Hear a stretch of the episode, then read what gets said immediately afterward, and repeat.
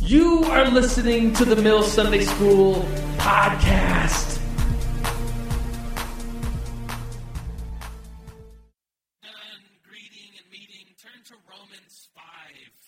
Romans chapter five. And we're in the habit of not putting the scripture on the screen to encourage you to turn there and find it and get familiar with your own Bible, whether it's an electronic Bible or a paper Bible. Romans chapter one, verse five, starting in verse one. Chapter five, starting in verse one. It says this, Romans five, therefore, so this is Paul talking to the Romans a long time ago, writing to them, encouraging them. Um, and this is a pretty famous verse. Uh, verse four and five are pretty famous. Um, so Romans five, chapter five, verse one. Therefore, since we have been justified through faith, we have peace with God through our Lord Jesus Christ, through whom we have gained access by faith into this grace in which we now stand. So by faith, you have access to this grace of God. Pretty cool stuff. And we boast in the hope of the glory of the Lord. Not only so, but we also glory in our sufferings. Interesting verse, interesting wording. You glory in your suffering because we know that suffering produces perseverance. And perseverance, character, and character, hope. And hope does not put us to shame because God's love has been poured out into our hearts through the Holy Spirit who has given, who has been given to us. And so this idea that suffering, we glory, we thank God for our suffering, and we're going to be talking this morning about the Middle Ages. There's a lot of suffering in the Middle Ages, and a lot of um, kind of moving backwards in history, and we'll get to talking about that. So that's why I chose this verse this morning. Um, so let's pray. God, we do recognize your presence in here, Lord, and as we study church history in the Middle Ages, God, would you use uh, what we talk about today to glorify yourself, these examples in history of suffering. And, um, Lord, that we as the church can grow from that, that we as the church can learn from that, like the verse we read, that we could produce character, and character hope, and perseverance. Lord, we love you, and we, we give you all praise and honor. We thank you so much for being a part of our lives, that we live for you, we praise you. And everybody scream, amen. Anybody like camping? Yeah! Uh, so this is me and Erica and J-Boy. Uh, camping, and I like camping, like all of you like camping. Um, we kind of have these quintessential camping uh, ideas. I pulled out this picture, comes up on the Googles when you type in camping and a picture. I can barely see it. Sorry, I don't know why the projector is just not very bright today. Maybe, hey, uh, Gabriel and Sean, would you shut the, like, the maybe the more, make it more dark so it's a little easier to see. Um, anyways, Uh, this is like a quintessential camping picture, which is hard to see, uh, but it's like been photoshopped, like the fire has just been like added, and the tent's just kind of like placed on this perfect ground. Um, and so you have this idea of camping that's like, oh, camping, it's really fun, but once you camp for longer than like one night, camping is a lot of work. Anybody camp for longer than one night? A lot of hands. Anybody camp longer for, than two nights? Anybody camp for a whole week? And when I say camp, like maybe you went to a Christian camp, that's cool, but they had probably had bathrooms and a cafeteria and stuff.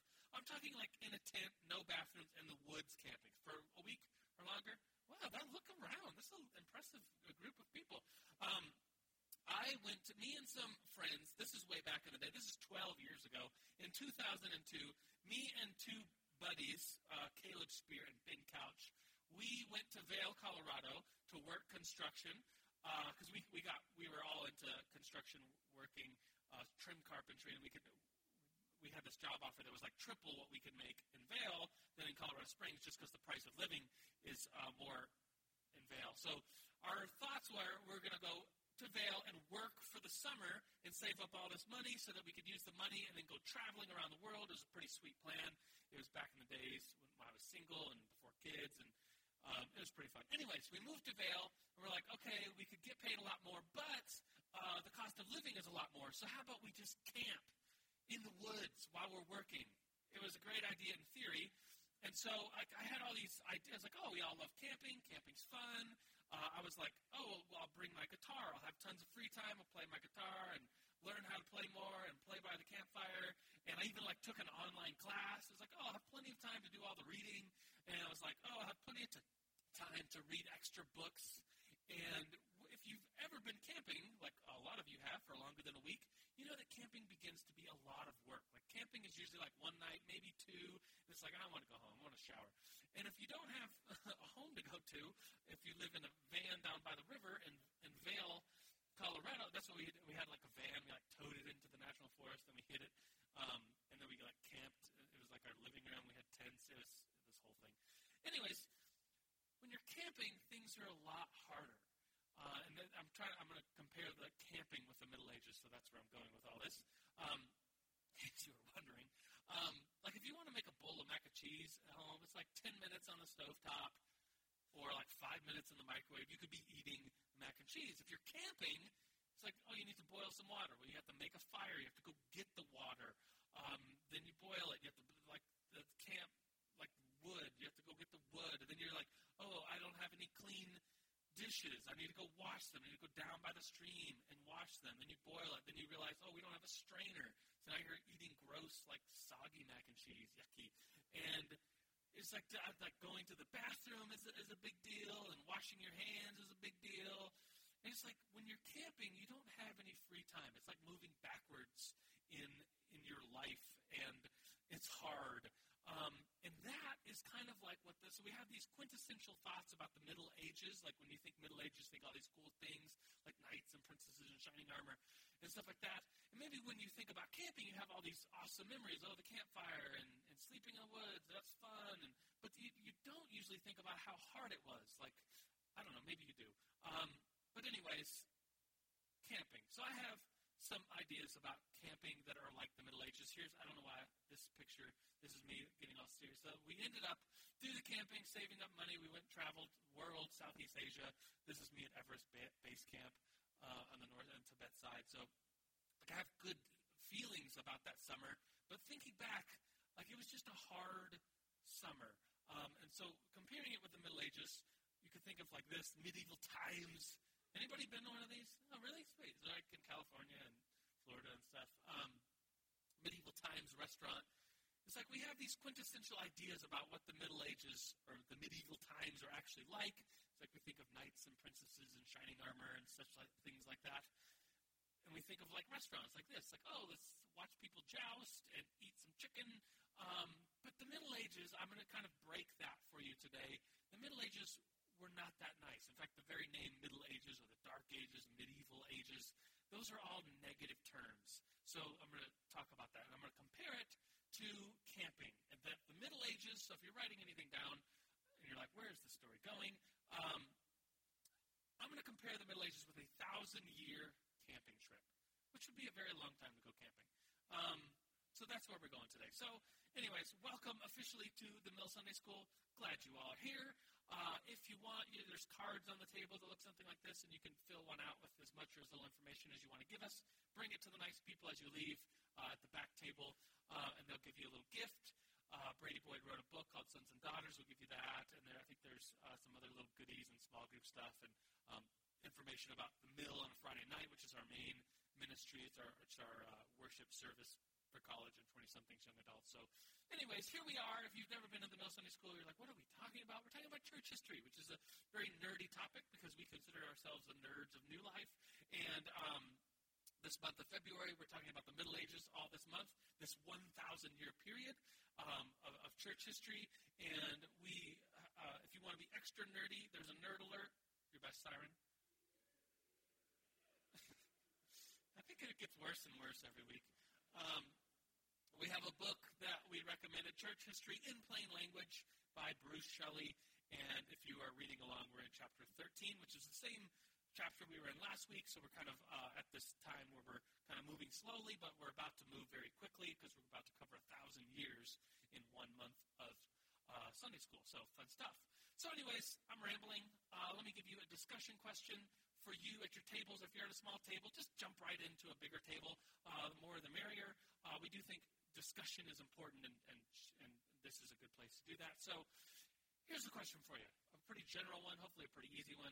What comes to mind when you think of the Middle Ages? And so list some things, and then if you're, you're um, want extra credit and you, you list a couple things really quickly, then list specific things that are like, what was it Uh, what comes to mind when you think of the Christian Middle Ages, like specifically Christian? What was it like to be a Christian in the Middle Ages? What were some things that happened uh, with Christians in the Middle Ages? So get specific if you can. So, ready, get set, discuss.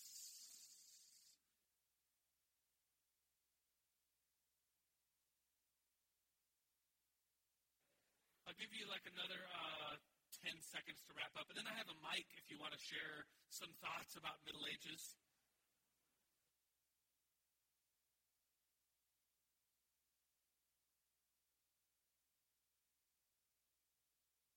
Check. Okay. So we were talking about how um, Robin Hood Men in Tights was actually yes. based off of Robin Hood, which was based off of a true story. So ergo, Robin Hood Men in Tights, true story. True story. That's a great, yes. We were talking about how sometimes in the Middle Ages, like, the Christians would be, like, accused of witchcraft. Yes. And then they would take their trial, and they would, like, burn them, and then they, yeah.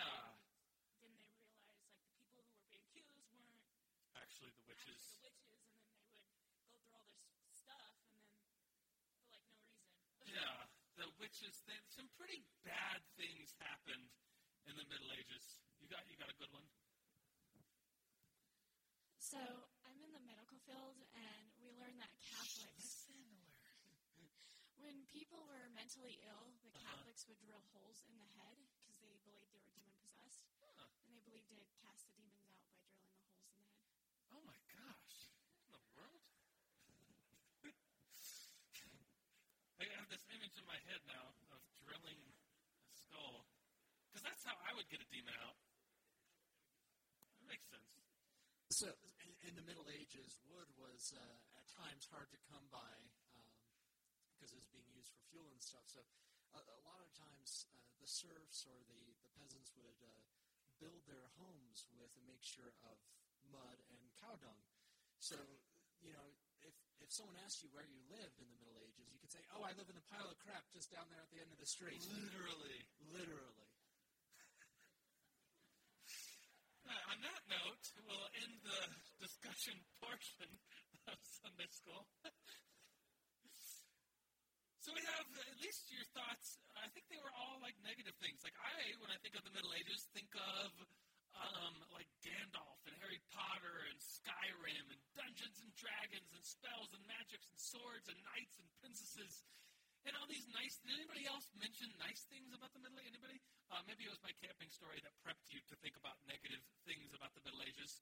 But there's, I mean, there's some nostalgic things like uh, the stories and fairy tales in the Middle Ages. But it's a pretty negative time of church history uh, and history in general. Uh, I wrote down the words depopulation, deurbanization, invasions, and moving backwards uh, was kind of quintessentially represents the Middle Ages. And I wrote that, that the backwards thing is kind of interesting. Um, so, like, think about moving backwards in time as being um, a good thing. It's like, we often don't think like, like think about like this. Like, um, today, if you want better technology, you just wait a, a year, right? If you're like, oh, I want the newer iPhone, you just assume that the better technology is going to come back out. You don't think like, oh, if only we could get back to ten years ago when technology was better and like the Ataris or Nintendos or whatever technology, that's a video game. Anyways, um, like we don't think like that. In the Middle Ages, people thought like, well, if only we could get back to the Roman Empire when technology was better, when uh, the way of life was better, when society was better.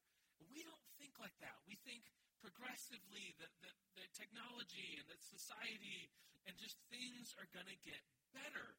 Um, medical improvements, people's life expectancy, they're going to get better as we learn more. And in the Middle Ages, people thought, if only we could get back, which is a very different thought than today, um, which is maybe helpful to get our mindset into the Middle Ages to think about how bad it was. Um, so here's an overview of the Middle Ages, a k a, a, a k a the Medieval Ages, and medieval means in Latin the middle. It's like these are negative terms for the Middle Ages um, because it was like in the middle of two things. Before the Middle Ages was the Roman Empire. After the Middle Ages is going to be the Reformation and the Renaissance. Renaissance means rebirth. And so the Middle Ages, that's not a good term. That's a negative term. Now, they're also called the Dark Ages. Sound good or bad?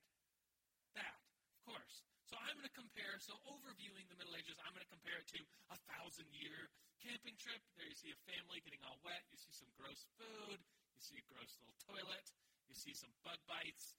Like when I talk about camping, um, there's some nostalgic things about camping, just like there's some nostalgic things about the Middle Ages. But for the most part, it's kind of a Debbie Downer of an age, of, of time. Um, I'm also going to call it a thousand-year power struggle between popes and kings. So that, that kind of represents the Middle Ages. Lots of wars, lots of city-states warring with each other, and lots of uh, conflict between popes and kings or the church and the state. And in the Middle Ages in Europe, there was no separation of church and state. Like, th- this didn't happen uh, like there is today. And, and Christianity and the empire, the sword and the cross were very, um, I don't know, like just, we'll, we'll talk about some things today, and you're like, wow, that was very different than today where there's this separation of church and state. Here's a little um, story that gives you some idea of what the Middle Ages were like. Uh, we have ar- archaeological evidence that shows all over Europe where the Roman roads were. So this is a Roman road, the, the cobblestone. And if you go back to like the time of Jesus, the Romans had these road systems all over the Roman Empire, all over the Mediterranean, up into Europe. And that's how, um, like this, this great feat of the Roman Empire was that they had roads, which before that, they didn't really have roads. And so if you wanted to go somewhere, you kind of had to just make your own way. But with the advent of the Roman roads, with that, maybe sometimes people even say that's one of the reasons why Christianity was able to spread so quickly and so well, because of these roads. But in the Middle Ages, when things were going backwards, and the Roman Empire fell, and people, there was... Um, just like struggles between uh, like society, uh, people took the stones from the roads to build their houses. So we have archaeological evidence that all over Europe and what was the Roman Empire, people were literally cutting themselves off from the rest of the world, literally, like taking the stones from the roads, because they're in survival mode, they're in camping mode, and they see some easy stones to get, and they use them to build their own houses, and it's like, that is so bad, like you're cut, literally cutting yourself off and making things worse than than if you hadn't, you know, found your own stones to go build with. And so this this is like a quintessential thing of like representing the Middle Ages. I think about um, a lot of times if you've done any um, like homeless outreaches. We do a lot of that here at New Life with our local ministry, and maybe some of you. Anybody go to five dollar Mission Sunday nights? Anybody? A couple of people. Yeah. um, so if you ever hang out with um, specifically like chronic homeless people, uh, I have a friend named Bobby. He's uh, the pastor over at Local Missions, and he says, you know, some of the hard, some of the easiest things that we think just become very hard for a, a person that's been homeless for a while, because you might just say, oh, the homeless person needs to get a job. It's like an easy thing to say because, well, the homeless person, you know, first they have to have an I D maybe. And if they don't have an I D, it's like, well, how do you get an I D? Well, you have to have a, a residence, a place, an address, right? They can't get an I D without an address. And you can't, like, well, where's your birth certificate? Where's your social security card? Do you have a passport? No, you have nothing. And so getting some of these things is like, well, you have to make some calls. It's like, well, I don't have a cell phone. Well, then it's like problems on top of problems. And it's like survival mode. And so I think comparing that to the Middle Ages, if you're in survival mode, well, then it makes sense to go get the stones from the road to make your house. But then you're just moving backwards even more. So anyways, um, rambling as usual. Uh, here's the Middle Ages. Here's a bunch of dates. Uh, if you're writing things down, um, the fall of Rome kind of starts off the Middle Ages. Um, and my friend Aaron Higgins, uh, that made the the crap house analogy. Anyways, um, he found some some numbers and stats that said uh, that uh, it took about three hundred years for the Roman Empire to fall. So Rome, I mentioned last week that Rome, of course, didn't fall in a day, just like Rome wasn't built in a day.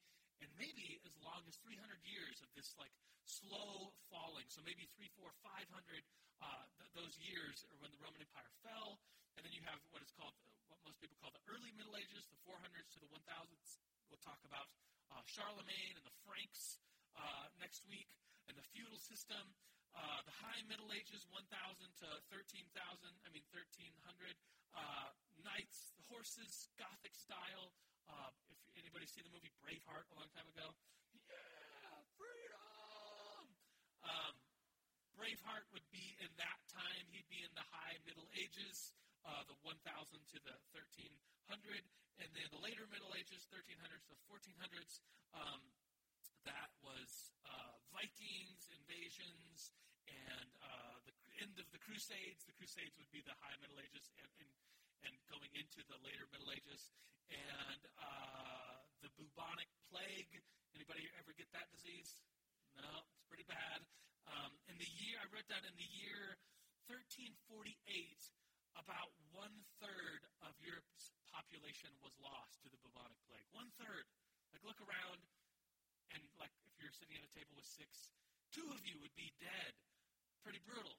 Uh, pretty bad time to live. And then finally we have in the fifteen hundreds the Renaissance and the, the Protestant Reformation, which gets church history out of this time that, called the Dark Ages and the Middle Ages. And going back to this idea of the road, here's another picture of a Roman road, a very well-used one. We have through church history some good times and some bad times. And this month, there is a lot of bad that happens. Uh, there's a lot of church uh, scandal. There's a lot of abuse of power. There's just bad times, survival mode. And that's why I started off with reading this verse about uh, the, the perseverance and suffering, that suffering produces perseverance, perseverance, character, character, hope, that the, the, that that going through the Middle Ages and us looking back in twenty fourteen at the Middle Ages, we're going to see a lot of suffering. We're going to see a lot of mistakes that the church made, and, and to learn from those and to think, oh, we're not above that. You know, like we could get into survival mode and do some of the same things uh, as people. We are not uh, better than anyone else.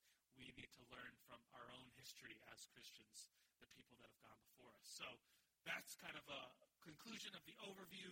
And so now let's talk about something pretty interesting, in my opinion. Um, and that's the introduction of the papacy. Like today, there's a pope. Does anybody know his name? Pope Francis? Yes. Um, so we'll talk about kind of the evolution of that, because that's going to be pretty quintessential in the Middle Ages. Popes, bishops, and the, the political power that the church had. So let's do a little, um, maybe some background to get into the papacy. So here's a little picture I found on the interwebs of Christians. So the orange represents Christians, pockets of Christians around three twenty-five. So right as Christianity is being legalized in the Roman Empire, there's the orange pockets of Christians. So you see around Rome, around Carthage, Jerusalem, into Turkey, and then parts of Europe have these orange dots. And then the green represents Christianity around the year six hundred. It's like a huge spread. Between three hundred and six hundred, this huge spread of Christianity is growing while the Roman Empire is falling and maybe taking maybe up to three hundred years to fall. And you have this power vacuum of, like, whenever there's, if a country's doing good, let's say the United States is doing, doing good, we're not too worried about, like, the Pueblans coming and invading us, are we? And if we were worried about that, things would be a lot different around here. We wouldn't just be openly meeting right now like we are. We'd be looking out for the Pueblans. Puebloians? Anyways, if you're from there, I apologize. Maybe, um, like, like we joke about, you know, the Broncos and the Seahawks and not, anyways, go Broncos. Um, but Seattle isn't coming to invade us. It's like, no, we're playing a football game. Um, and so, but if, if that was the case, there would be this vacuum of power. And like we would um, just be, like I think if you look at church history or just history in general, you see that when a country isn't doing very well, that's when dictators come about. And as people are just like, oh, we'll do anything for like like things to be normal and things to people to stop invading us. So of course, they have dictators and we'll give you all the power to help us. And so that's this vacuum of power and invasions in the Middle Ages. So here's a little map of the invasions of the Roman Empire, one hundred to five hundred. Uh, and look at all the lines. The, the yellow lines are the Angles and the Saxons. The orange are the Franks. The blue is the Vandals, which is where we get the word vandalizing, because you see all the blue Vandals doing their vandalizing. Um, you see the, the pink is the Visigoths, the Ostrogoths, the red is the Goths, and I saved the best for last. The green is the Huns. And the Huns uh, had this kingdom here. Uh, there's the green. And they were a pretty bad group of people, pretty scary group of people. They would go around dev- devastating, leveling towns. People were afraid of them. Their leader's name was Attila the Hun, not to be confused with Jabba the Hutt. I always get that. I was like, for some reason it makes it's like this connection there in my head. One of them's fake, one of them's real. Anyways, Attila and his Huns, this people group, Um, are about to invade Italy. And Italy um, is, of course, the capital of Italy is still today Rome, and the, there's people in Rome, and people are afraid of Attila and the Huns coming to destroy Italy and their capital and their city. And so who will go out to stop them? They're unstoppable. Well, here's a picture, a painting, actually, one of the Ninja Turtles. Raphael painted this um, back in the fifteen hundreds. This is a painting that's in the Vatican now.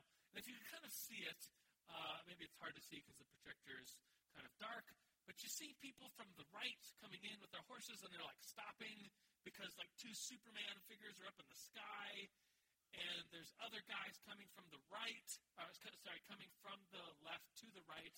Uh, there's a cross there. And one of them looks like uh, a pope, and you'd be right, that's a pope. And the two guys flying around, those are the angels uh, of, of Peter and Paul coming to protect the city of Rome and Italy. And here's the story of how a guy who was a religious guy stopped Attila and his Huns from attacking Italy. It's pretty interesting because if you compare it to the, today, let's say there's just some random people forming a militia in uh, the woods, and they got, you know, they're they're coming down out of the out of the national forest and like pillaging and just destroying things and killing people. What would we do? It's, it's like send a SWAT team in. We'd send the army in. We'd send the National Guard. We'd send the police. We wouldn't send a religious figure. Like we would probably wouldn't send Brady Boyd in to talk to him. Brady Boyd's pretty cool. It's like, well, no, we need to send an army in. We don't need to send Brady Boyd in. But in this story, this this awesome legendary story, the Pope, or the Bishop of Rome, he's not really a Pope yet, like we know the papacy. A guy named Leo, the Bishop of Rome, goes and he has a conversation or something with Attila and his Huns, and he stops them from attacking Rome, stops them from attacking Italy, and sends them back home. Pretty interesting, don't you think? And so this painting is like this historic moment where the Pope, or the, the Bishop of Rome, uh, he will kind of become, the, this evolution of the papacy kind of happens. And this is a pretty big moment for the papacy and the evolution of the idea of the papacy, because here's someone, just a guy, like a religious figure, talking with an army and turning them around. And this guy's name is uh, Pope, or Father, Leo the First, or Leo the Great, and you don't usually get the name Great added to your name unless you did something really great. And he did. He he stopped Attila and his Huns from attacking Italy. It's pretty cool. Uh, and, and by the way, Pope just means uh, father, like papa. And here's a picture of Saint Leo. Um, and he has the quote of the day, which I thought would be it's, it's like a good Super Bowl quote. Um, Victory is nothing without the trial of temptation, for there is no conflict without an enemy, no victory without strife. Pope Saint Leo the Great. Um, And for all argument's sake, at least for us as Protestants, the Catholics would probably argue about this, we would say Leo is kind of the first pope in the sense that we use the word pope today. Because we would say the pope is like the, the, the bishop over all other bishops within the Catholic Church. He's the leader of all other leaders. Uh, within the Catholic Church, he's the final authority here on earth as far as the Catholic Church goes. And that's kind of interesting because that was more of an evolution. And it goes back, the Catholics would say, to a verse in the Bible, a couple verses. And the verses are represented by this picture, this painting. Can you see what's going on in this painting? Uh, it was a guy named Piero Perugino, I think is how you say his name, painted this in the fourteen hundreds about a couple verses in Matthew chapter sixteen. Can you see what's going on? There's like a guy on the left. It's Jesus. He's standing, and he's giving something to another dude who's on his knee. What's he giving him? Can you see? A key, a big key. What's it to? The kingdom of heaven. If you said city, you'd be kind of right. I guess the city of heaven. Who is it? It's Jesus and Peter. Yeah, and you see, if you could kind of see the, the progression of the, there's other disciples there, and then on the far right is like more modern-ish, at least in the Middle Ages, looking people, like how they're dressed is like disciples in the early church to like, looks like they're wearing medieval clothing on the right. It's like this progression of people after Peter. And so here's the verse, Matthew sixteen, starting in verse thirteen, it says, when Jesus came to the region of Caesarea Philippi, he asked his disciples, who do people say the Son of Man is? And they replied, some say John the Baptist, some say Elijah, Jeremiah, one of the prophets. But what about you? Who do you say that I am? And then Simon Peter answered, you are the Messiah, Son of the living God. And then some really important verses for Catholics. Uh, Jesus replied, you are Simon, son of Jonah. For this was not revealed to you uh, by flesh and blood, but by my Father in heaven. And I tell you that you are Petros, Peter. And upon this Petros, this rock, I will build my church, and the gates of Hades will not overcome it. I will give you the keys, there it is, of kingdom of heaven. Whatever you bind on heaven will be bound. Whatever you loose on earth will be loose in heaven. And so Peter gets the keys. And there's, we, as Protestants, would uh, tra- interpret this passage a little differently, I think, and maybe that's an uh, interesting discussion for later. The Catholics look at this passage and say something like this. Like, look, here's Jesus giving the keys to Peter. And according to legend, this isn't in the Bible, according to, and it's, it might be true, it might not be true, Peter went to Rome to be the first church leader of the city of Rome. So that's kind of legendary. We don't know that for sure. It's not in the Bible, but it's, it may have happened, may not have happened. So supposedly, um, the, the interpretation by the Catholics of this passage is that Peter was, Peter was given the keys, given the authority. He goes to Rome and becomes the first bishop of Rome. And so every bishop that comes after Peter is also handed these spiritual uh, keys of authority over other Christians, which is kind of interesting that it evolved that way, because it's like, why is Rome any more important than any other city? Here's uh, a map and some arrows to other important cities at the time. There's Jerusalem, there's Constantinople, which was technically the capital of Rome, there's Carthage, there's uh, Jerusalem, Antioch, there's Alexandria, and there's Rome. Why does Rome's bishop get to be the bishop over all other bishops? Well, it just kind of evolved that way. And part of the story is, is Leo, Father, the Bishop Leo, um, and his um, conversation with the Huns that turned them around. It was like, wow, that he must have some sort of authority. Maybe it's the same authority that was given to Peter. And so that, my friends, is why the Catholic Church still to this day holds the Bishop of Rome over all other bishops. And so now we have Pope Francis and taking some selfies with some people. Pretty sweet. But this idea of the, the Pope being the Pope being the, the leader over all other church leaders is interesting, and it evolved. And um, to conclude these thoughts, there's lots of thoughts swirling about the Middle Ages and the papacy. Um, I think there there will be this month lots of conversations that are kind of negative, like bad moments in church history. I think of maybe one of the worst moments in all of church history, arguably, could be the Crusades. And guess when that happened? Well, in the Middle Ages. Um, I think of maybe one of the worst things, the church abuse, church scandal, is the selling of indulgences. If you don't know what that is, it's basically, someone writes a piece of paper saying your sins are forgiven, and you would buy this from the church. It's like, oh, talk about the scandal. And we as Christians, you know, should be ashamed of that. I, I know I am kind of like talking about church history and considering myself a Christian and the history of Christians. Like, that's a pretty sad time in church history. Crusades, indulgences, this power struggle, and, and popes doing bad things. Um, and church leaders doing bad things, selling positions, that's called simonry, um, and, and these things happening in the Middle Ages are going to be pretty sad. So here's the idea that I thought of, that this, this verse that comes out of the Bible, trust in the Lord with all your heart. And I think the more we look at pretty bad moments in church history, the more we have to say, well, our ultimate trust is in the Lord and not in individuals, and even not in the church. And the church is often compared with the Bride of Christ. Here's a wedding gown representing the Bride of Christ. And no matter what the bride does, um, it's still the bride, still the wife of Christ, as the analogy goes.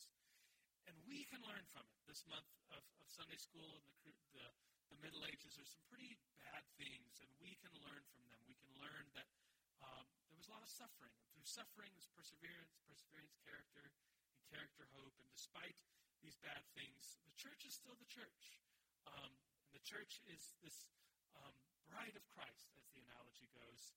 And it is God's, you know, using his people on this earth is what he does, and what he's still doing today, and that we can learn from that is pretty cool. So um, let's pray, and then I have this final discussion question for you to kind of close. We'll we'll close officially kind of early, uh, but I'll give you this discussion question. So let's let's go to the Lord and say, God, we we do come before you humbly, anticipating this month of Sunday school of learning about some pretty negative things, some pretty scandalous things that happened in the church, and we as Christians are shameful about that, that we let sin and, and corruption sneak in.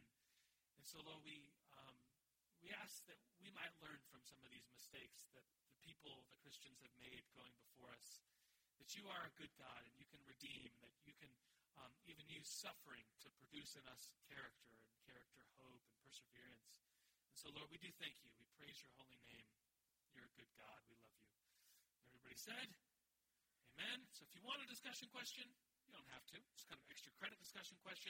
But how should we interpret um, the Matthew sixteen, thirteen through nineteen, this verse about Jesus giving the keys of the kingdom to Peter? How would we, because we, if you're, if you're not Catholic, you probably don't interpret it as, oh, Peter and then the popes and Saint Francis today has this keys, this authority. Um, we would interpret it differently. Um, and so how should we interpret it? That's your discussion question, but you're officially dismissed. Peace out. Thank you for listening to the Mill Sunday School podcast. You can find more information at w w w dot the mill online dot org.